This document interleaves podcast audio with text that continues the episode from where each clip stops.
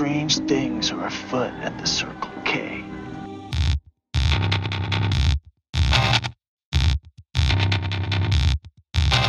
I'm very important. Uh, I have any leather-bound books, and my apartment smells of rich mahogany. I, I'm friends with Merlin Olsen too. He comes over on occasion. Hello, hello, hello again, everyone out there in podcast land. This is Strange Things Are Afoot at the Circle K. I am your host, the everyday American, Johnny Doe, as I'm popping my knees and clearing my throat into the microphone. I am not a professional broadcaster. Uh, this, goddamn, I think I just caught AIDS when I right when I turned the fucking microphone on. What is it about doing a podcast that as soon as I crack the mic, I have to clear my throat, I have to burp, ugh, I have to sneeze, I have to clear my throat. I don't know what it is. It's it's got to be psychological because I'll sit here and uh, I kind of do a little bit of prep, believe it or not, and and uh, think about what I'm going to say. Talk, you know, think kind of go over some notes um, uh, on some some uh, topics. And I'm not burping. I'm not coughing. I'm not clearing my throat. and as soon as I crack the mic, I'm thirsty all of a sudden. It's kind of weird. I did spit out my gum beforehand, so I guess who's a fucking professional broadcaster? This guy. Clearly, I'm professional. I mean, listen to my buttery voice. It's buttery. It's it's more like marginary. Is that a word? It is now. Let's start saying marginary. Like margarine. Yes, Johnny, we get it. You were trying to make a funny joke. A, a pun, if you will. Um, or if I won't. Is that a pun? What is a pun? Uh, apparently, a lot of people um, in my profession don't know what a pun is. We had this guy. He was in the marketing department of uh, of recruiting and retention, and he was an E seven, and which is a sergeant first class, and this guy was a fucking retard. I mean, when I say retard, I mean he's one of those guys. It, there's something about okay, if you meet a guy that's truly stupid, let's clear my voice again, clear my throat. Someone that's truly stupid, but they understand that they're stupid. Okay, like I'm not the smartest guy in the world. I don't think I'm the smartest guy. I'm what I refer to, if you listen to the very first podcast, is I'm one of those, I'm a smart dumb guy. That I say the wrong word and I get confused on empathy and sympathy. I get them mixed up. But um, I know some stuff. Um, I'm educated. Not really. But I have I'm I'm a genius when it comes to common sense, um, but I'm not I'm not that book learned. Um, I based a lot of my values on experience, right? And so I, I think I have a pretty good handle on. In my world, I feel like I do just fine uh, conversing with the normal, everyday person, right? This guy was an idiot. I bag on a lot of celebrities and especially actors that they always portray people from the Midwest as being dumb fucks. Well, maybe they met this guy and that's why they and they just think we're all like him. But he was the type of dumb guy. He didn't know he was dumb. He thought he was smart. He thought that he had insight. He thought he was witty, and he was he was stupid. and uh, he was giving a speech about the marketing equipment and how to use the marketing equipment uh, for recruiting purposes. Like if you you know try to do some recruiting uh, events and you have soldiers help out, and we have like marketing equipment that you know gets people to come over and and uh, partake in some of what we're trying to sell them, which is a, a lifestyle of uh, future PTSD and and arthritis. But anyway, um, he would be telling us like how to relate to people. And this is this is exactly what he said. He goes, "You know when you're talking to those teeny bopper girls, no pun intended, And without skipping a beat, I said in front of like 40 recruiters, I go, Well, no pun implied. And he turns around and looks at me and says, What? and I go, No pun implied. And he goes, What are you talking about? I was like, Never mind. The guy was so fucking stupid. One, he didn't know what a pun was. And two, he didn't know that I was busting the old jubblies and trying to point out that you're a fucking idiot. And that's how that's how you know that you're dealing with a true certifiable retard because like me, I'm dumb, but I'm smart enough to know when you're making fun of me. This guy didn't even know that I was busting his fucking marbles. This guy was dumb. He later became my boss, true story, and he went crazy, another true story. Not a HIPAA violation like he tried to say, because I'm not saying his name. I'm not pointing out who he is or what he did or what he didn't do, but he definitely went crazy. and got kicked out of the military. Anyway, funny story, right? Not really. Okay, this is Strange Things Are Afoot at the Circle K, where we talk a little bit about uh, society, what's going on in the news sometimes, life in general, and a real world perspective, not coming from somebody that's trying to get clicks and followers and listeners. Not that I'm not trying to get that stuff, but I'm not trying to sell you a bunch of fucking garbage. I'm not going to tell you what you want to hear. I obviously I'm trying to put an entertaining spin on it, but you know, this is like my seventh or eighth podcast. Well, uh, I guess with my UFC podcast, like 10. So I'm still trying to get my sea legs. I'm still trying to figure shit out. And so I don't expect it to be good yet. So if it is, hey, plus. And if you listen to it and go, God, this guy fucking sucks, you can email me, you can tell me, you can go to uh, a footpodcast.com or a foot podcast at Twitter and tell me I'm a fucking idiot and I suck and I should kill myself and don't quit my day job. Well, guess what, folks? Joke's on you. I ain't quitting my fucking day job. This is my night job. So fuck off.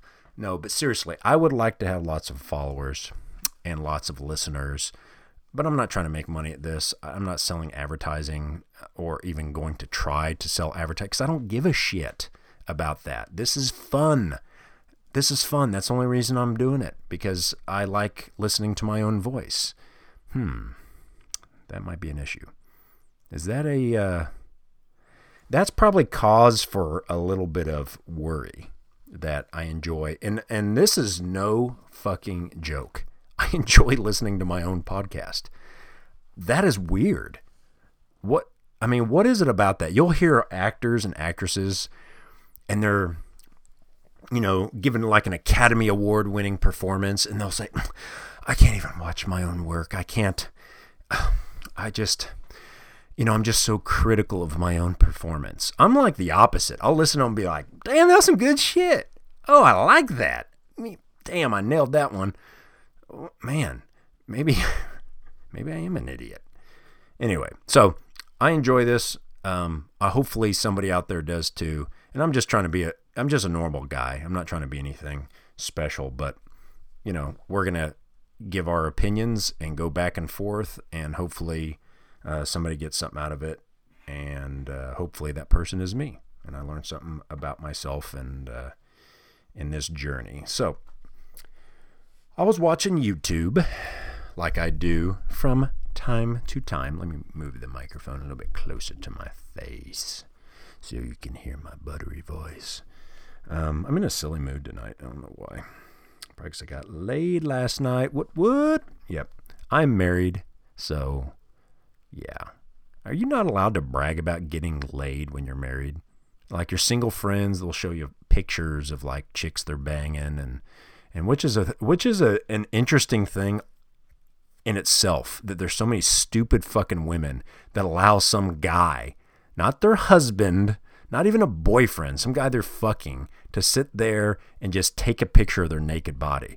And you don't think that's a real thing? Well, guess what? I'm in the military and I see naked pictures of random chicks all the fucking time from guys that I serve with.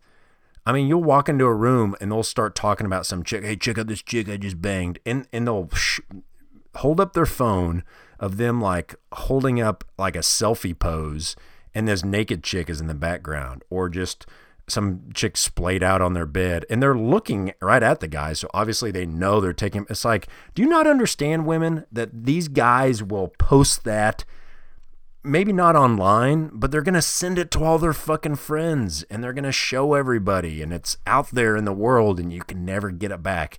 You can't put the genie back in the bottle. Once it's out it's fucking out. That's kind of that's kind of wild when you think about it so if you're one of these women, stop letting dudes take pictures of you naked. Even if it's your husband, you never know, he might not be your husband one day. So stop doing it. Because it's creepy. It's creepy when I see that there's so many stupid fucking chicks out there. And and I know what you're saying, that's sexist. Maybe there's stupid dudes out there, but it's not the same thing. You know, I'm not self conscious if somebody sees me naked. I don't give a shit. You know, it's not that big a deal. I don't think guys get mortified by that shit unless they got a small pee pee. Then maybe they would be mortified. But when you got a big old swinging dick like this guy here, you're not going to be self conscious about it. But, and who knows if I do have a big dick? You'll never know. All right. so I got laid last night that's what we're going to talk about. No, not really. But my wife went out of town for a couple days, and when she came back, she was a little frisky. Okay, nobody. uh, no, I'm not drunk because I don't drink. This is just how I am. That's probably why I don't drink or do drugs because sometimes I just get silly. And how would I be if I was drunk? I, I often think about what I would be, what I would be like drunk. Would I be an angry drunk? You guys know what I'm talking about. Someone that they're perfectly fine. They start drinking. They want to fucking fight everybody. They're just like, come on, motherfucker, hit me. And they're just looking for a reason. Everybody's giving them a dirty look. Everyone's giving them attitude. And they're just being a contrarian, if you will. And then they later turn into a pugilist when they start swinging on people. So I wonder if I would be that. I would. I bet you I would. Or you'd be like the depressed drunk, where, I don't know, like you start crying and like sobbing when you start drinking. I hear you, honey. What? That was my wife. Are you trying to come upstairs? I'm not. You can. I was just talking about you on the podcast that we had sex last night, and I was bragging about it. Oh my goodness. Yeah, that's that's my wife. We're not talking about that yet. See, I said we again. I'm referring to me as we. Maybe that's means I have a split personality. Who knows? Multiple personality. Excuse me. Multiple personality disorder. Uh, there's a movie called Split, and it's about multiple. Per- so I can call it split personality. No, you can't. Okay, go away. All right, that that's my lovely wife making a cameo on the podcast. Um, she can, uh, you know, she's my number one fan, and that's the only reason. The only reason I have two downloads instead of one, or two subscribers instead of one, is because she also subscribes to my podcast as well as I do. So, anywho, so what was I talking about? Yeah, what kind of a drunk would I be? And then there's the okay, there's the violent drunk, there's the depressed drunk, there's and then there's the horny drunk. Uh, there's some women that are kind of fall into this category, but that's all I meet, if you know what I mean. Um, yeah, how would I be? Or would I just be fucking crazy, like the jackass dude that wants to jump through windshields and shit? Uh, there's a lot of those dudes in the army. Uh, true story.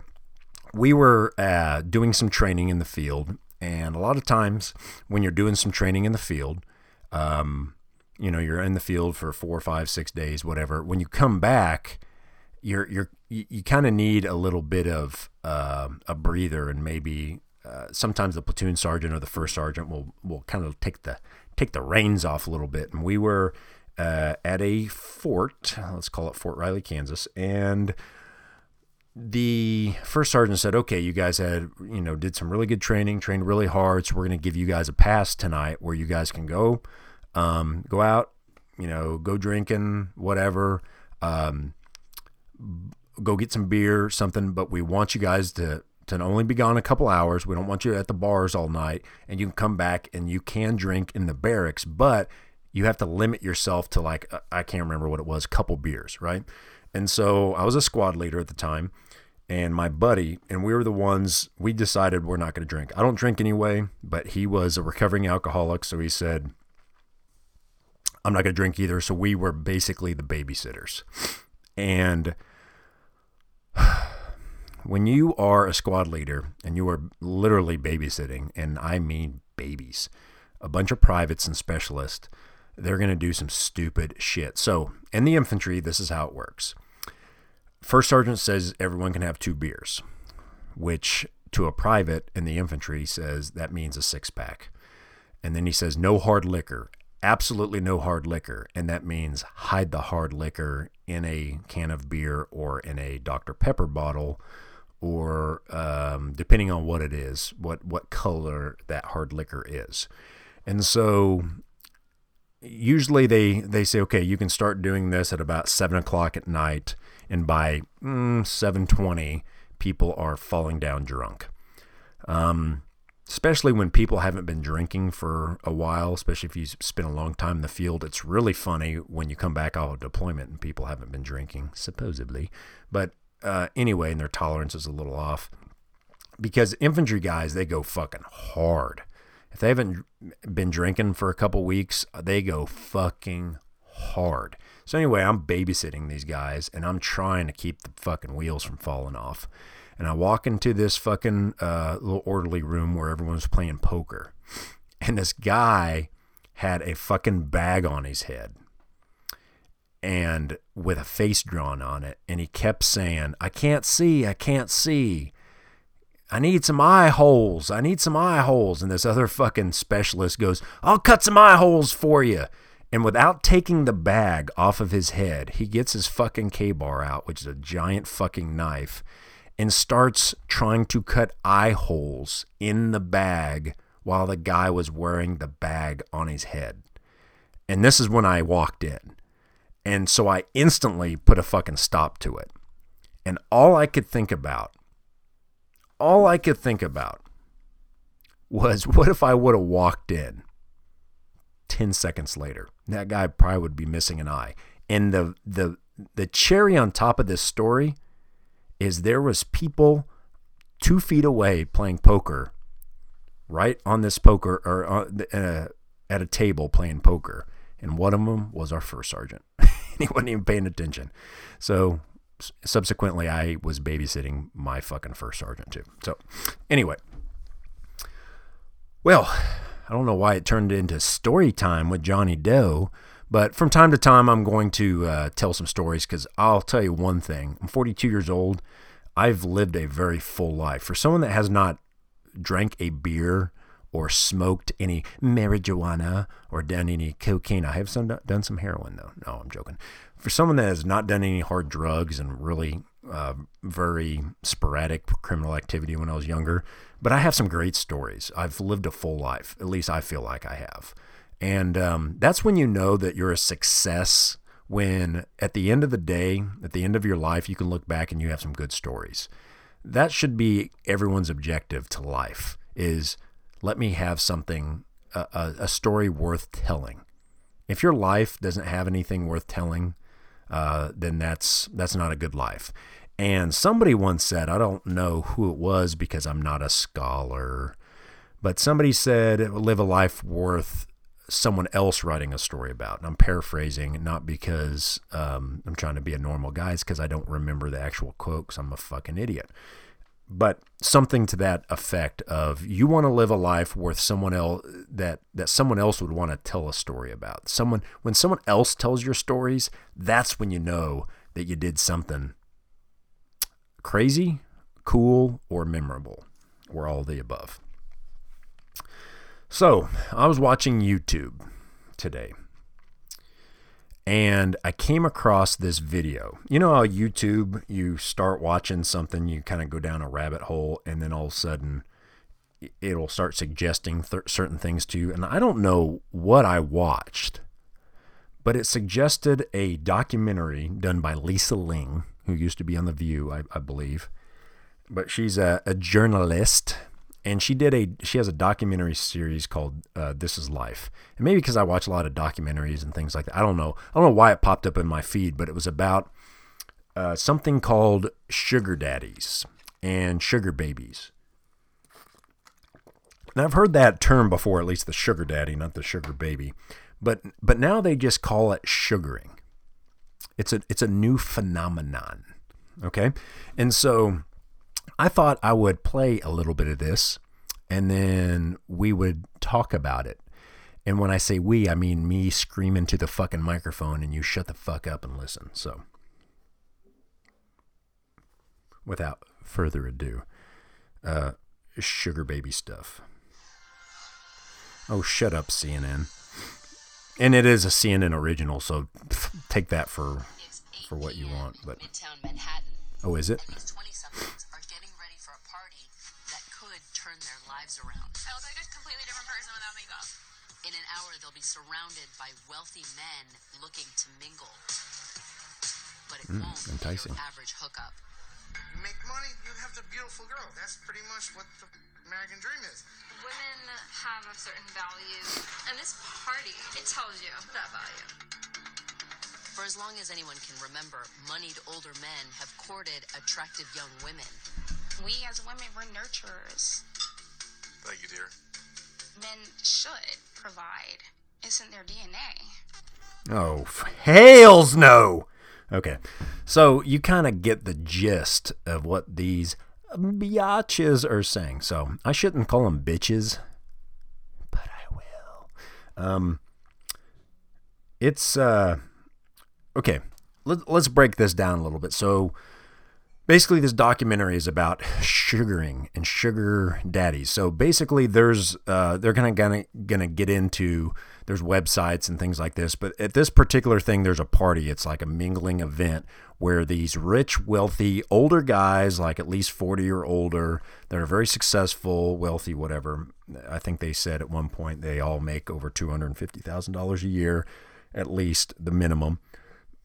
And then it's all these young girls in their 20s I wouldn't doubt if they're younger, 18, 19, but in their 20s, college students, people, uh, women obviously don't make their own money, or why the fuck would they be doing this? But um, they're, of course, trying to find these rich older guys to take care of them. Now, it's not to find a rich older husband. That's called gold digging. And, th- and gold digging has been a practice for a millennia.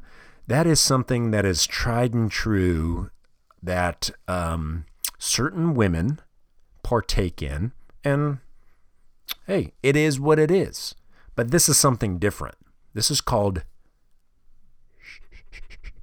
sugaring. Hmm. Tell me more.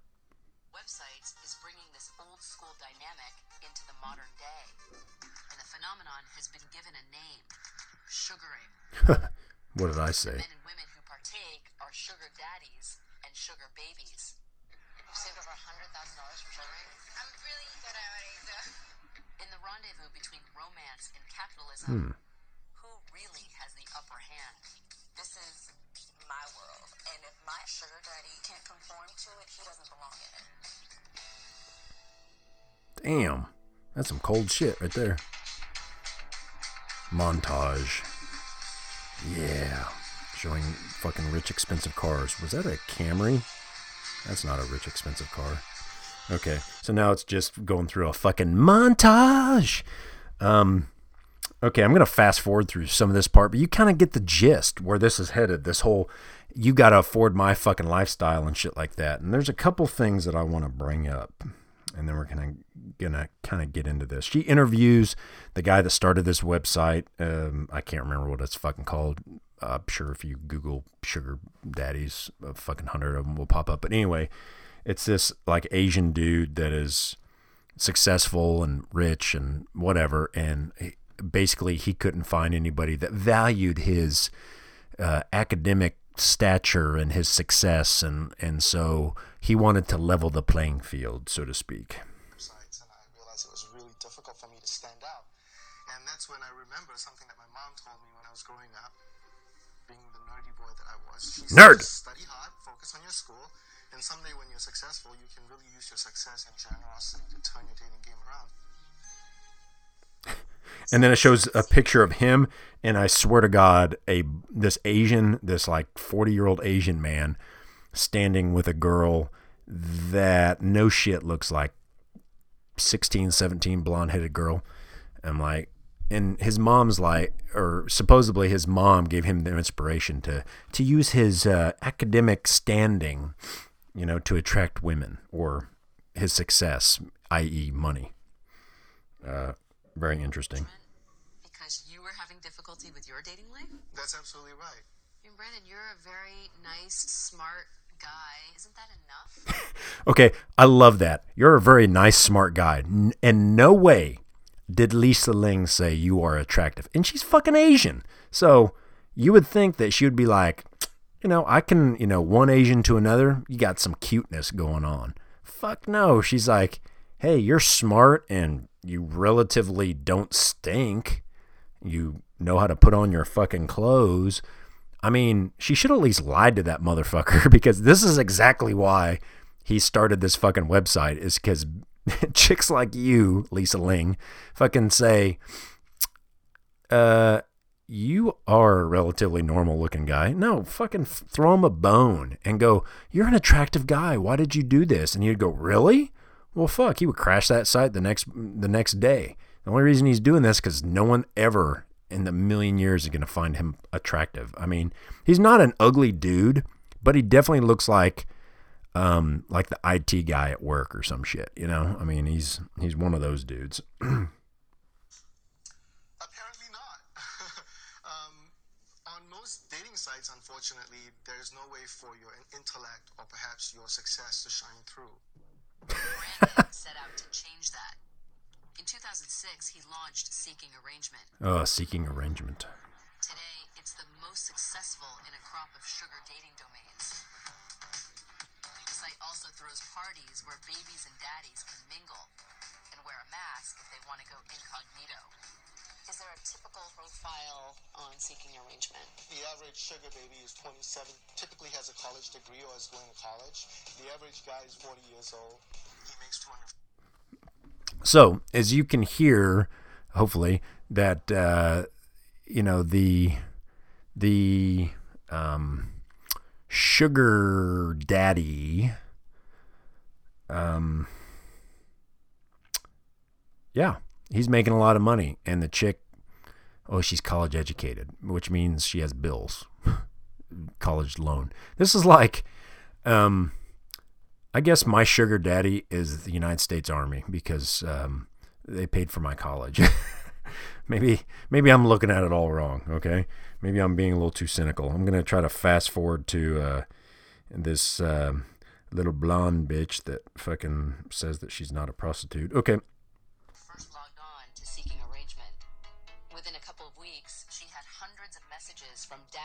eager to meet offering the kind of cash she'd never seen before. Can you divulge how much you've gotten after a date? A lot. Yeah. Like a thousand dollars or the most I've ever gotten um, was 3500 wow, that's a nice chunk. Mhm. That changes things. Would you say most of the men who come to You know that that's that's one of the disturbing things is she's like laughing about it and then saying, "Yeah, that changes things." What do you mean? What does that fucking change? Does that mean that your um what you your concept of right and wrong or what you are willing to do changes?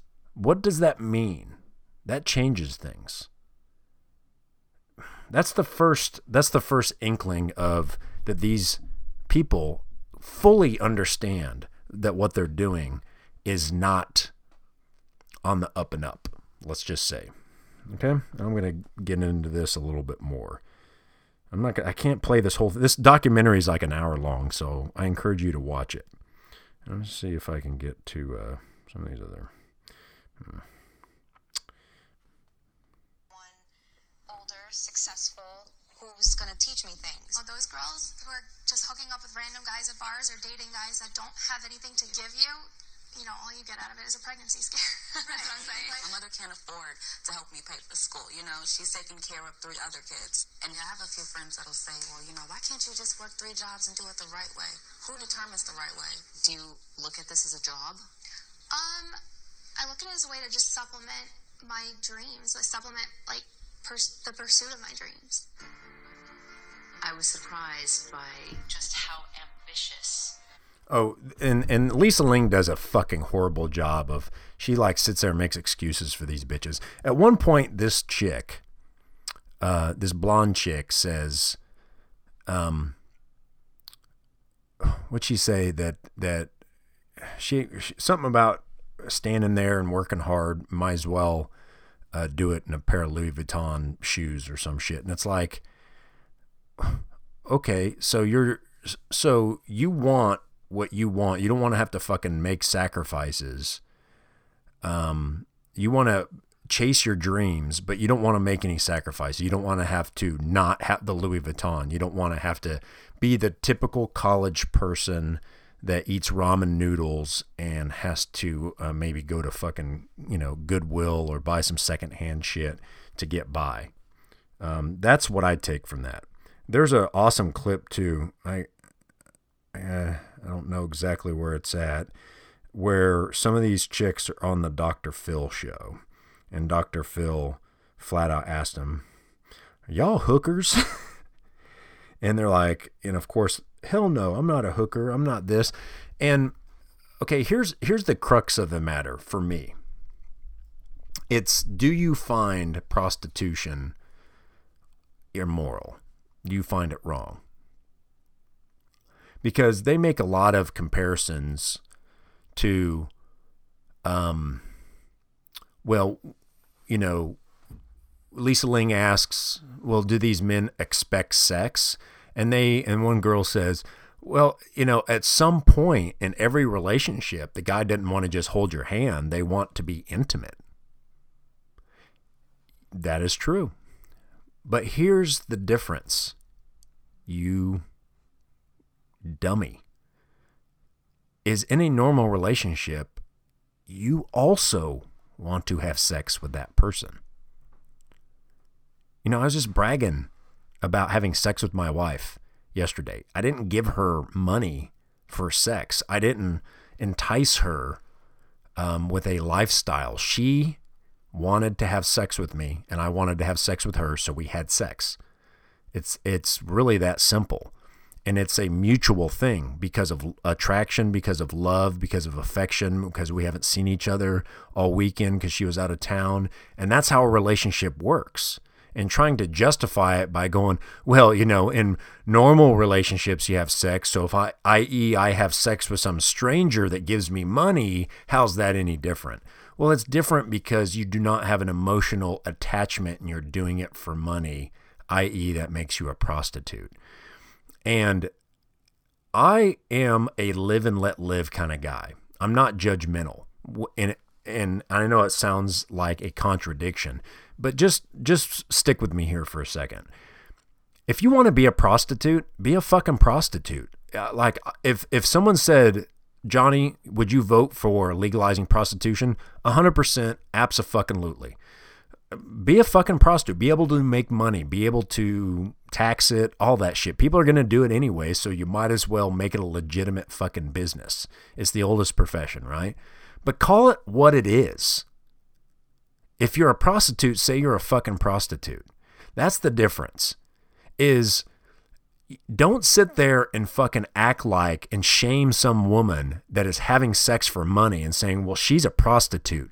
But then when you fucking are a sugar baby and you have a sugar daddy and you call it sugaring, say, well, no, that's different. No, fuck you. It's not different. Doesn't matter if he's paying your college tuition, your rent, buying you a car, or what. If you do not have a general attraction and want to spend time with this person and evolve the relationship in a normal way and it becomes a business arrangement, then call it what it is. You, you know, if, if prostitution is such a scary fucking word, then then call it something else, but it's all the same thing.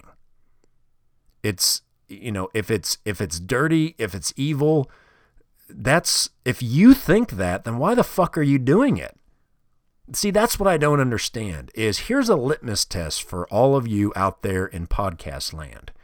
If you are doing something and you are embarrassed by it, then it's probably wrong and you should probably stop.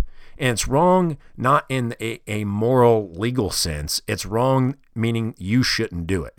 If you work at McDonald's and you're embarrassed by that, then stop working at McDonald's. That's what I mean is it's wrong. It means it's not for you. Here's a little story. Remember I said I lived a very full life?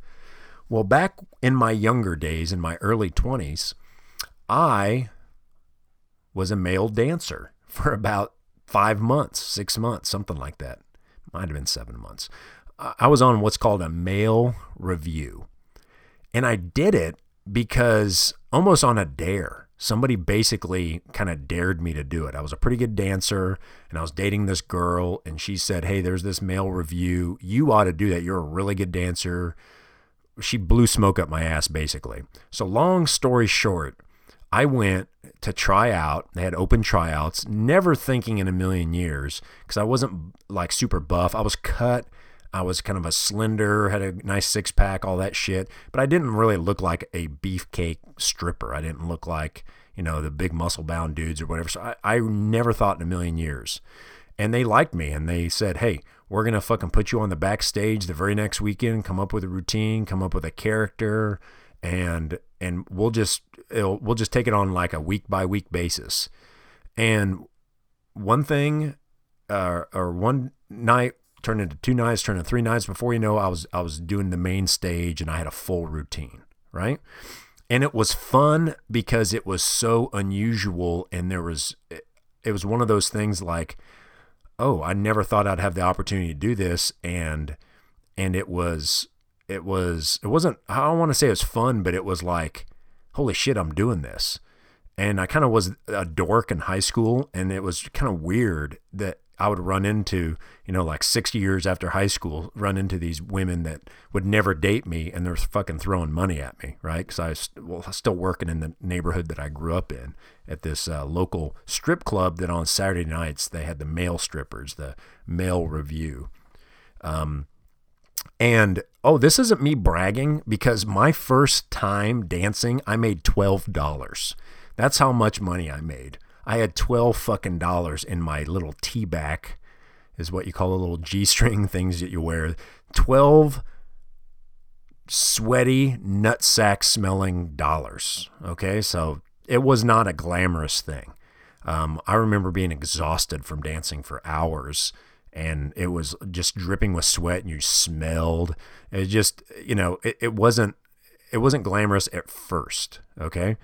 Um, and and later, uh, you know, I got more into it and I started making some actual real money, you know, a couple hundred dollars every time, you know, for maybe, you know, two or three hours of work, um, if you can call it work. But my point is, I got to a point where this is, this is where I, I started, it started to turn a little bit. Um, I had a woman follow me home and I had a girlfriend at the time, and it was a little disturbing that she followed me home, assuming that I would just like have sex with her or something. And uh, I did find that disturbing because I was like, I don't know this bitch.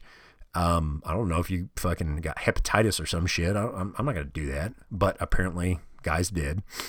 Um, there was some, you know, drug usage going on in the in the backstage areas with some of the some of the uh, male dudes.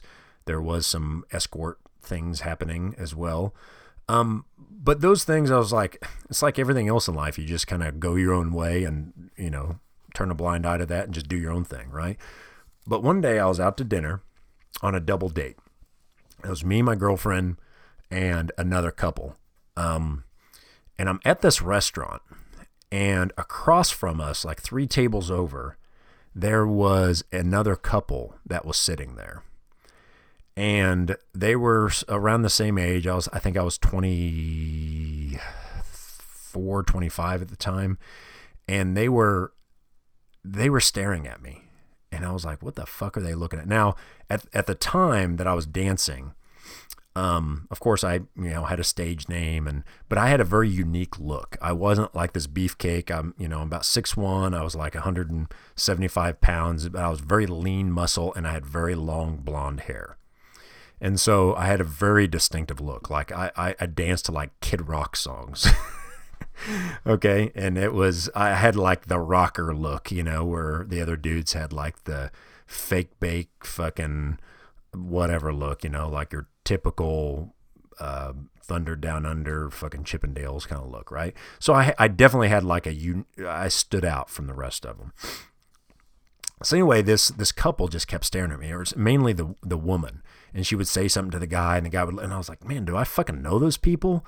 And and me, I'm kind of one of those dudes. When someone's staring at me, I always kind of get my blood up and think, you know, oh, the, you know, there's some beef or you know, fuck them. I kind of get an attitude where I'm like, what the fuck are you looking at? So anyway, I, I try to blow it off, and and I went to the bathroom and this guy followed me to the fucking bathroom.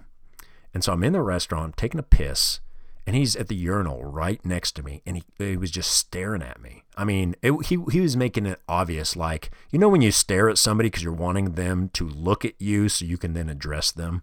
That's exactly what he was doing while I had my fucking hog in my hand. And so, of course, immediately I turned around and looked, and I said, What? And he goes, "Oh man, I'm so I'm so sorry, dude. I, I got to ask you this.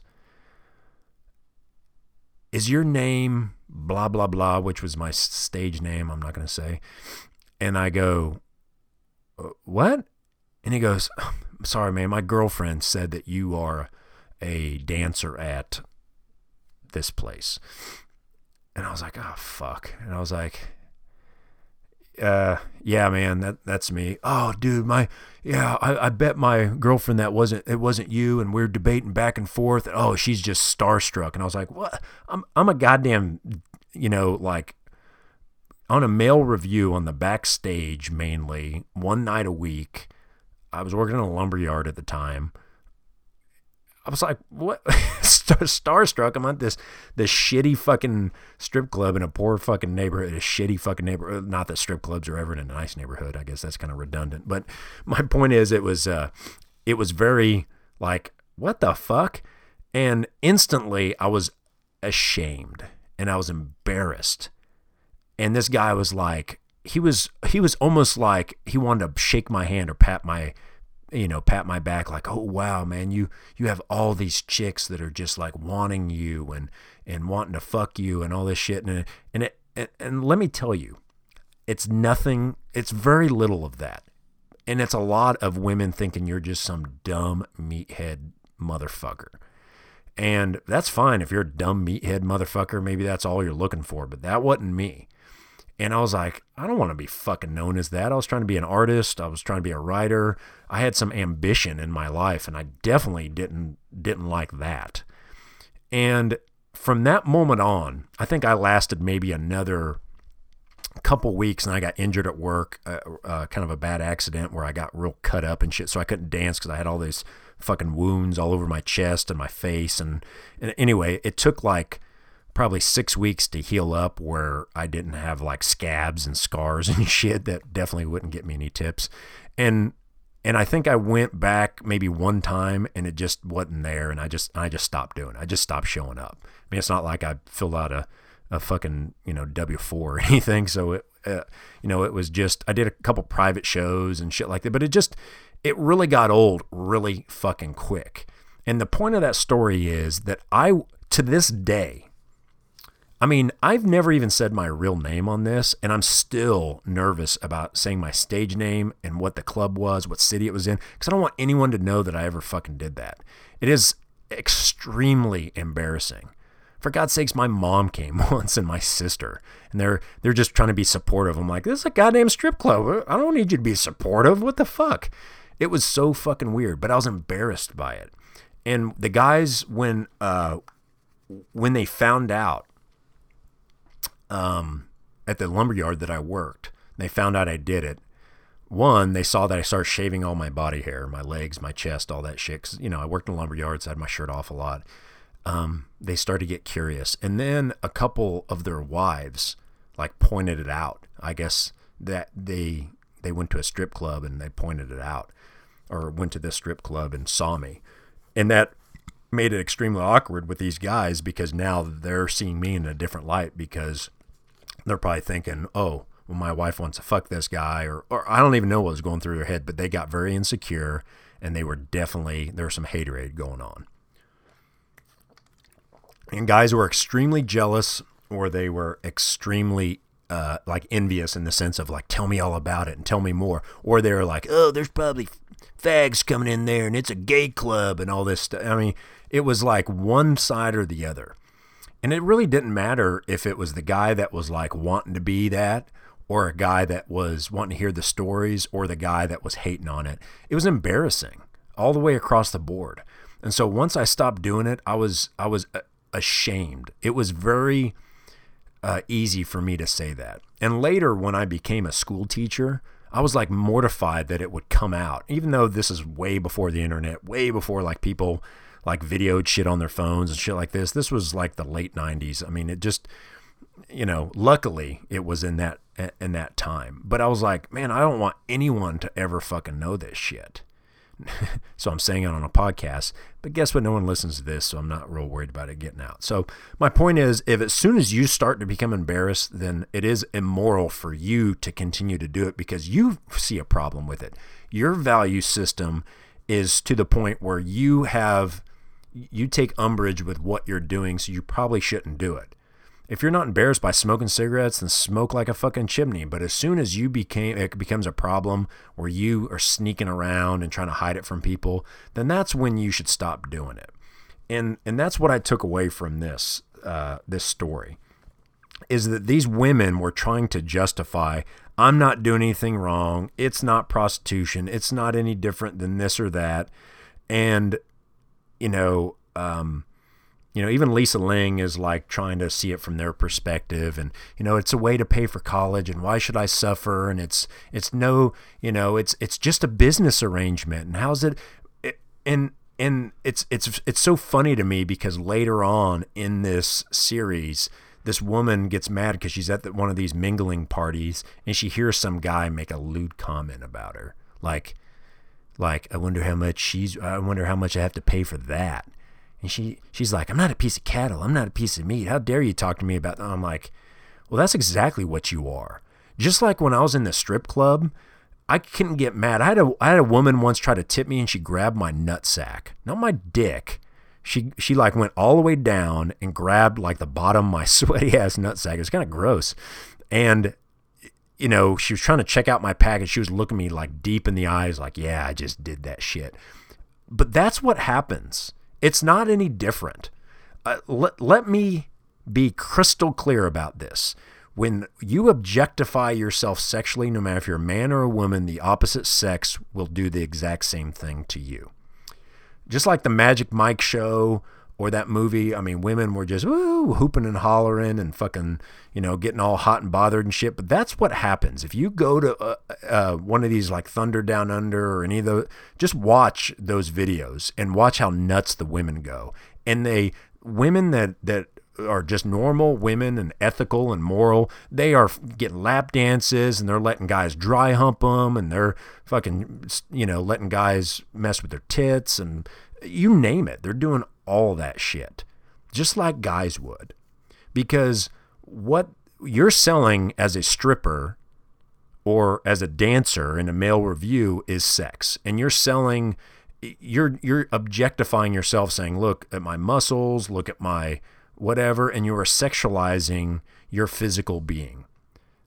So is it wrong if somebody treats you like that? I don't think so. That's the whole point. And so these girls that are wanting to be sugar babies and they're dressing in very tight clothing and high heels and got their makeup perfect and hair and they're, yeah they're looking like upclass hookers but hookers nonetheless. And they're walking through and get mad that a guy treats them like a piece of meat. This is part of the the the problem with our society now is you're not allowed to what they call victim blame. That that woman is now a choosing to be a victim not not finding herself in a victim position, like a secretary in the 50s that their boss slapped her on the ass for bringing in the fucking, you know, the typed up memo. No, this is a chick that is looking for an older guy to take care of her financially, probably in the exchange for sex, and still wants to be respected, not treated like a sex object. Only in 2017. I mean, if you can't blame that, if you can't point to that as you're putting yourself in a situation you might not be able to handle, then I don't know what you can point to. Because these chicks are going to end up getting sexually assaulted or raped or worse. And it is so taboo for me or anyone else to go, well, did you ever think about the fact that these strangers that you don't know, you know, that they might take advantage of you? I'm not saying it gives them the right to do that, but you're putting yourself in a situation where you have to understand if someone sexualizes you and treats you like an object. I'm not saying that you are signing up for that, but you come on, it's not rocket science. When I was in a strip club and a woman followed me home and thought that she could have sex with me, I was mad at the situation. I wasn't mad at her because I understand where she came to that conclusion. I wasn't mad at her. I wasn't pressing charges on her. I wasn't trying to say that you are a sexual predator and you need to go to jail. No. No, no, no, no, no. If I would have never took my pants off in a strip club and let her shove money down my ball sack, she never would have followed me home. If I was just a waiter in a restaurant, she wouldn't have followed me home. If I was just a regular person, she wouldn't have followed me home. I mean, how often, ladies, do you just see a cute guy in a Walmart? I always say Walmart or at a fucking Applebee's and you just follow him home. That's what I'm saying. Is so if you're a stripper in a strip club or you're a sugar baby or you're a prostitute, you're putting yourself in danger because sooner or later you will run into a guy that will objectify you. And when you're just doing your job as a secretary, as a CEO, as a lawyer, as a doctor, and somebody smacks you on the ass, well, you have every right to sit there and say, oh, bullshit, you don't fucking treat me like a goddamn sex object. This is a place of business. There is no need for that because you're not sexualizing yourself. But as soon as you start in a industry that it is very much much um, structured as a quid pro quo, like you give me money and I'll give you certain things. Don't call me a prostitute. We'll call it, we'll make up something. Hmm, let me think. Sugar daddy, sugar baby. We'll call it sugaring. When you give me money, we'll just call it sugaring. What do you do? Are you a prostitute? Uh uh sweetheart. Um, I do some sugaring. Call it whatever the fuck you want. Whatever makes you sleep at night. But know this just like me in that strip club, and I only made 12 bucks, it becomes embarrassing and you don't want to fucking, you don't want to see yourself as that, then you need to stop doing it.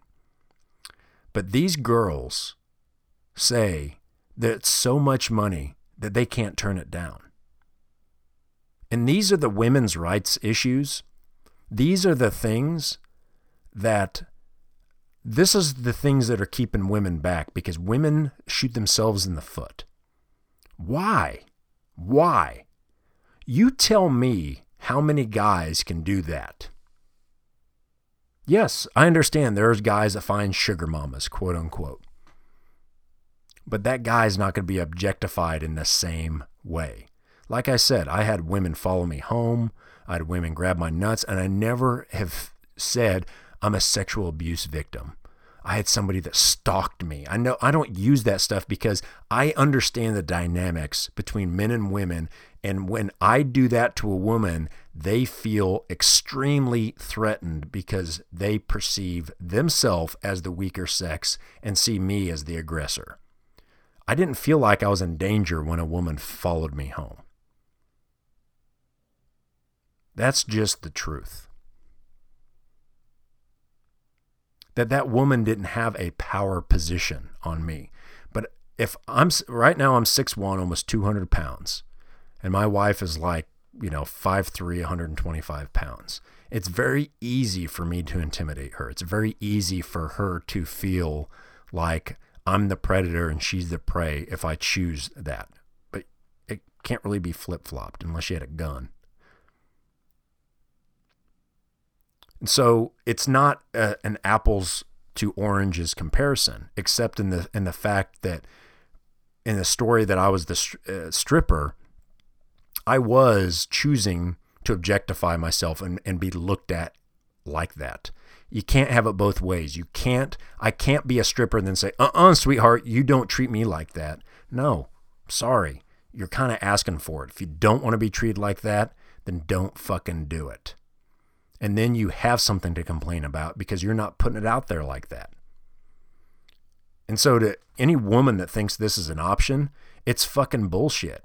And this is why men, in my very humble opinion, why we continue to be on a different spectrum when it comes to uh, trying to achieve, certain things because there's just certain things that do not that are not options for a man in 2017 there's definitely more options but you just don't see a rampant number of men that go oh my god i'm trying to get my degree and i can't afford and i don't want to work three jobs. Why do maybe i'll just find a sugar mama or maybe i'll just start sucking some dick. Every single woman has that option.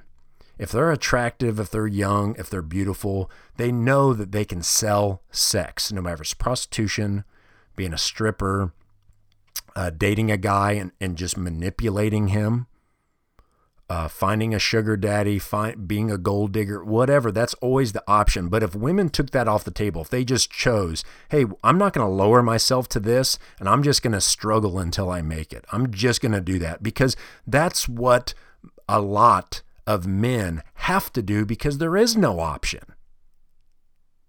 There is no option to go suck a dick for money for the most part.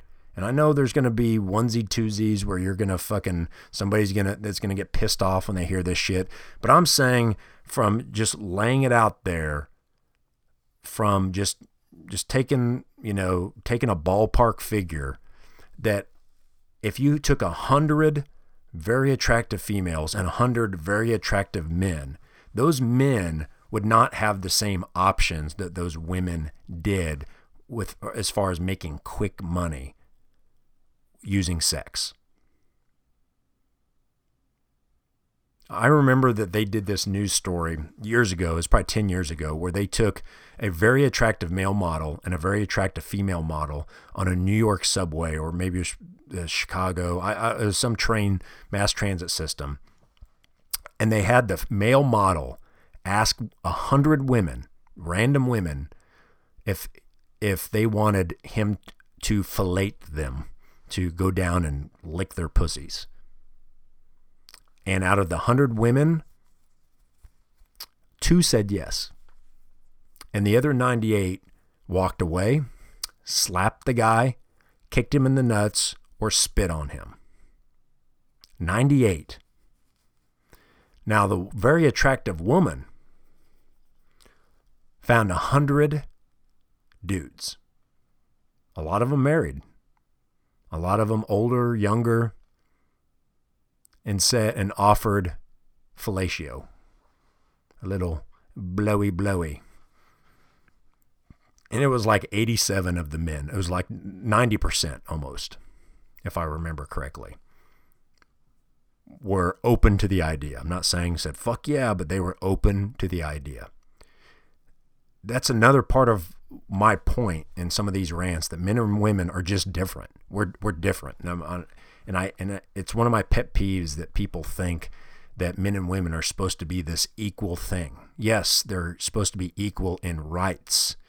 A woman should be able to do all the things that a man can do, but we're different creatures. Our minds work different. Our emotions work different. Our physiological um, being is different. And so, if you're a woman, you can't afford to put yourself in that position where you do not have power and you're giving up so much power to a man and then later complain that that man took that power away and then complain when you're 40 years old and men don't find you attractive anymore and you get pissed at the younger girls or whatever. You can't do that. You got to take yourself out of the equation. I'm not saying you can't be pretty. I'm not saying you can't use your looks uh, to attract men. I'm not saying that. I'm saying that you can't just be one dimensional. You know, there's plenty of good looking guys that women are attracted to.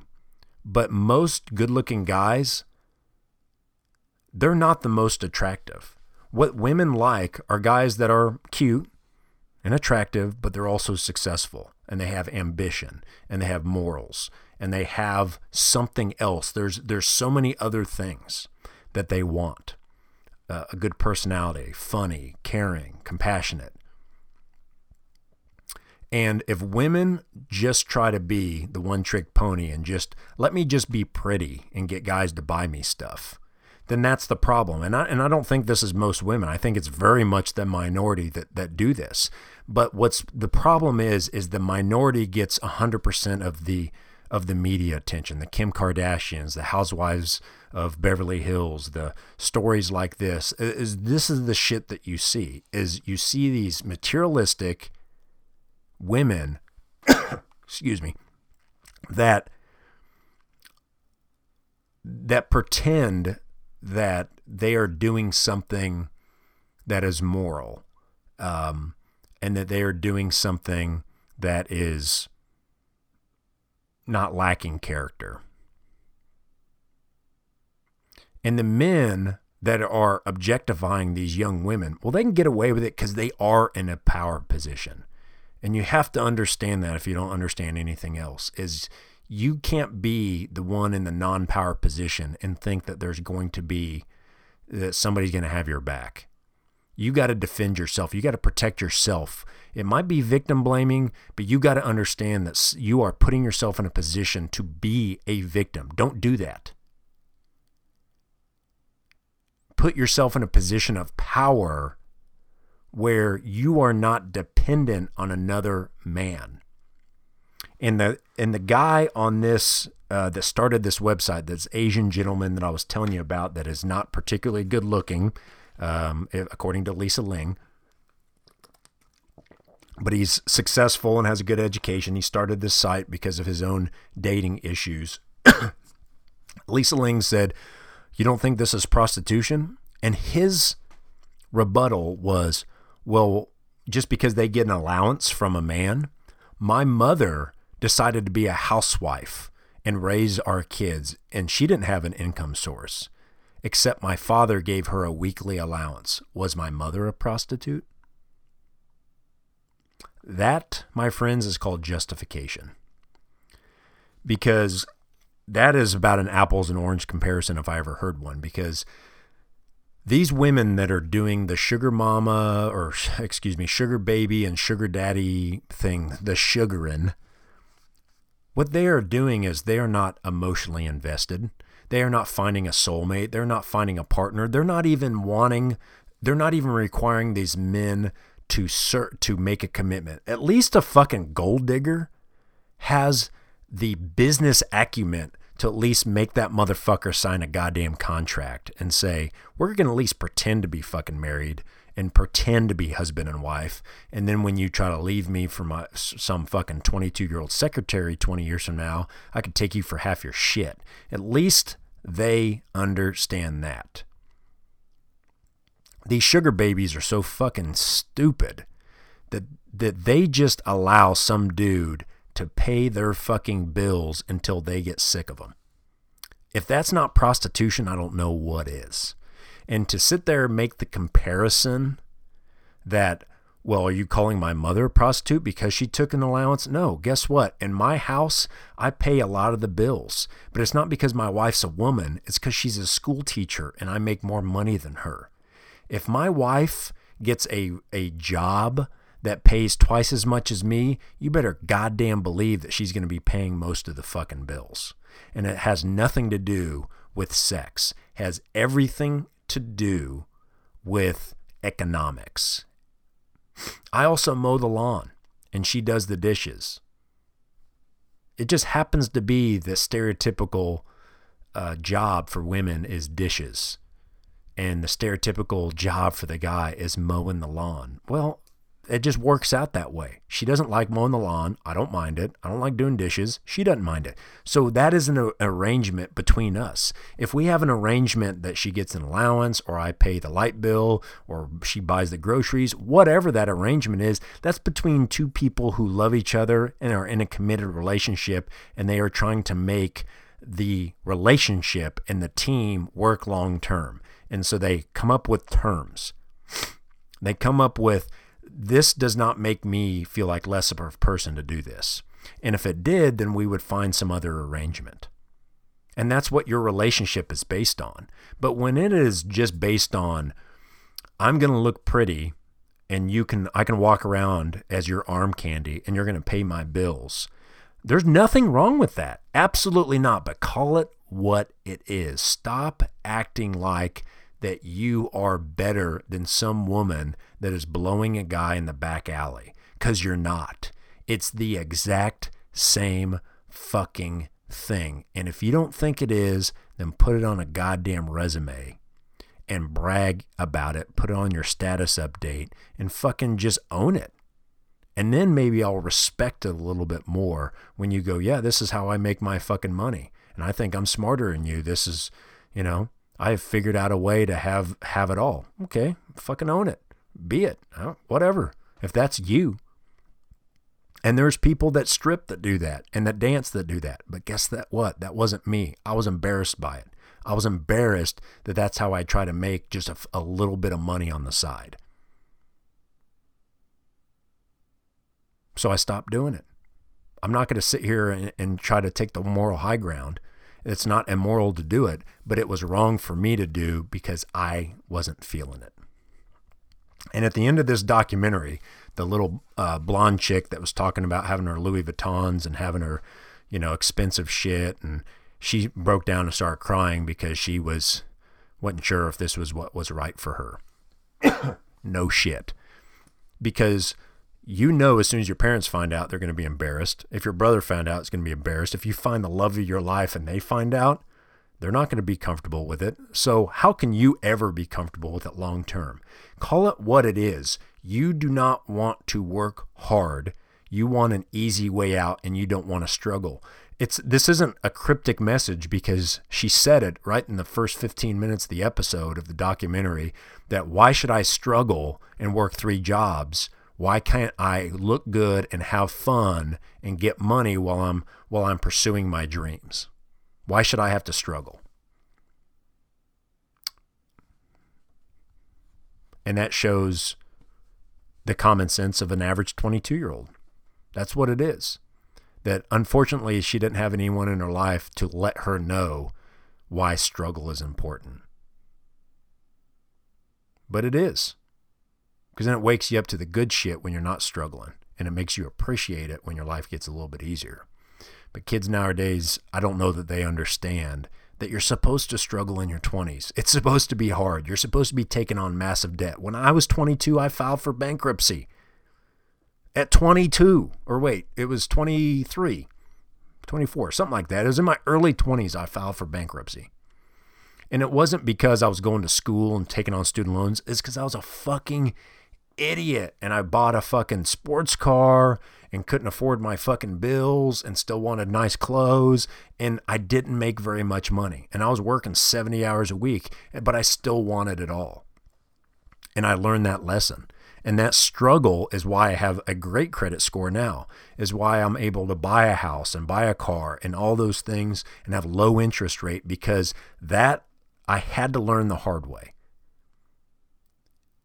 And I learn through experience. Like I said in the beginning of this podcast, I'm not the smartest guy in the world, but my intelligence and what I know now is not from reading it in a book. It's because I did it and I found out the hard way. And that's true knowledge and true wisdom.